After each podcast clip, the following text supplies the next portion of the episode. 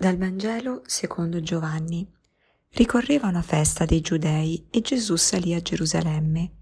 A Gerusalemme, presso la porta delle pecore, vi è una piscina, chiamata in ebraico Bezzabà, con cinque portici, sotto i quali giaceva un grande numero di infermi, ciechi, zoppi e paralitici.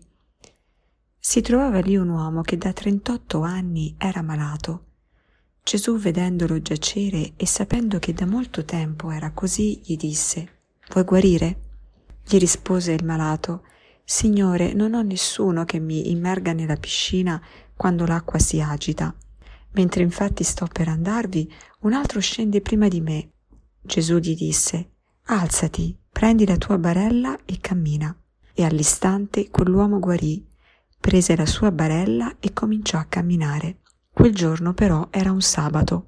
Dissero dunque i giudei all'uomo che era stato guarito, È sabato e non ti è lecito portare la tua barella. Ma egli rispose loro, Colui che mi ha guarito mi ha detto, Prendi la tua barella e cammina. Gli domandarono allora, Chi è l'uomo che ti ha detto prendi e cammina? Ma colui che era stato guarito non sapeva chi fosse. Gesù infatti si era allontanato perché vi era folla in quel luogo. Poco dopo Gesù lo trovò nel Tempio e gli disse, Ecco, sei guarito, non peccare più, perché non ti accada qualcosa di peggio.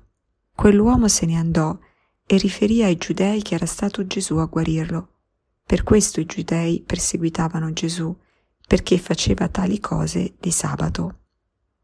Buongiorno.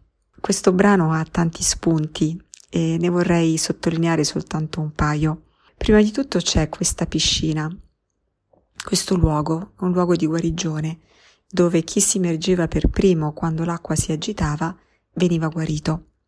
E c'è quest'uomo paralitico da 38 anni che è impossibilitato in qualche modo a essere guarito. E nella sua tenacia però quest'uomo, proprio perché è paralitico, rimane lì, vicino alla piscina, sperando che un giorno la grazia di poter essere immerso prima di tutti gli altri possa accadere anche a lui e anche lui possa essere guarito. E in qualche modo questa acqua della piscina rappresenta un po' la grazia di Dio, la grazia dell'Antico Testamento, e, mm, che è sempre stata eh, eh, presente, eh, l'amore di Dio, l'amore del Padre, eh, che soccorre i suoi uomini, i suoi figli, è sempre stato presente.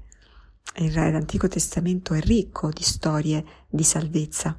Però ecco che con Gesù arriva una sovrabbondanza di grazia ancora più grande, perché laddove quella grazia dell'Antico Testamento non poteva raggiungere tutti, soprattutto quelli che secondo la legge erano, erano peccatori, erano un po' estraniati dalla possibilità di, di, di accostarsi a Dio. Ed ecco quell'immagine di quest'uomo eh, paralitico, quindi bloccato, no? la paralisi eh, qui rappresenta non soltanto una, una malattia fisica, ma anche proprio una malattia morale, come vediamo anche dopo, eh, dalle parole di Gesù, ecco che però invece con Gesù c'è una sovrabbondanza di grazia ed è l'acqua stessa della vita che è lo Spirito Santo che Gesù porta con sé che va incontro a quest'uomo e, e che salva quest'uomo, che lo precede, no? E, e che lo, lo, gli viene incontro nella sua impossibilità di aiutarsi da se stesso.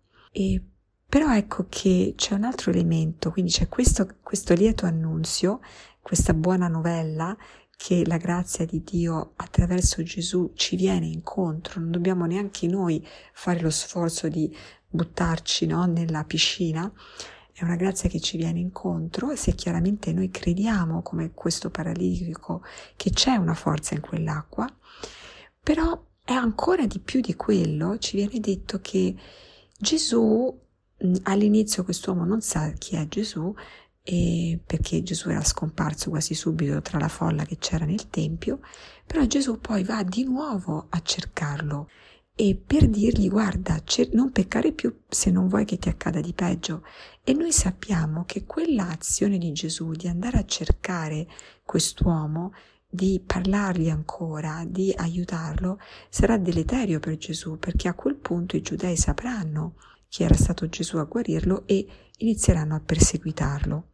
E allora questo ci dice però ancora di più il desiderio, il, il, proprio di Gesù di salvarci, di salvarci in tutto, fisicamente, spiritualmente, di fare di tutto. Cioè lui va, rischia anche la sua stessa vita, rischia se stesso. Noi sappiamo che alla fine Gesù muore per questo, no? per poterci salvare. Ma qui ecco viene, viene di nuovo sottolineato, già viene sottolineato ancora prima della, della passione di Gesù viene sottolineato proprio questo desiderio di Cristo di salvarci e di fare di tutto per venirci incontro, anche a, a scapito della sua stessa eh, incolumità. E allora oggi magari possiamo chiederci questo, prima di tutto pensare a quelle volte in cui la grazia di Dio ci ha raggiunti, forse anche quando noi pensavamo di non meritarcelo, forse anche quando eh, ci eravamo già scoraggiati, e, e, cerchiamo di pensare in che modo la grazia mi ha raggiunto. No, magari anche io ho vissuto una guarigione, oppure appunto sono stato, ho sentito un momento di grazia, di incoraggiamento, magari appunto attraverso degli amici, delle persone, no? oppure anche attraverso la preghiera o le letture di un, di un libro che, che, ha cambiato no? ehm, il mio modo di pensare. Ma poi voglio anche pensare a quest'altra cosa, a quest'altra domanda. Che cosa faccio io per andare incontro all'altro, per portare l'altro, per prendermi cura della salute dell'altro, eh, che fosse una salute fisica, ma ancora di più la salute del cuore. E ehm, sono anch'io disposto, come Gesù, a rischiare qualcosa di me, della mia vita, per poter prendermi cura degli altri. Ecco, e con queste due domande allora ci lasciamo e quest'oggi vogliamo proprio cercare di rispondere e magari di fare qualcosa eh, in questa direzione. Grazie a tutti, buona giornata.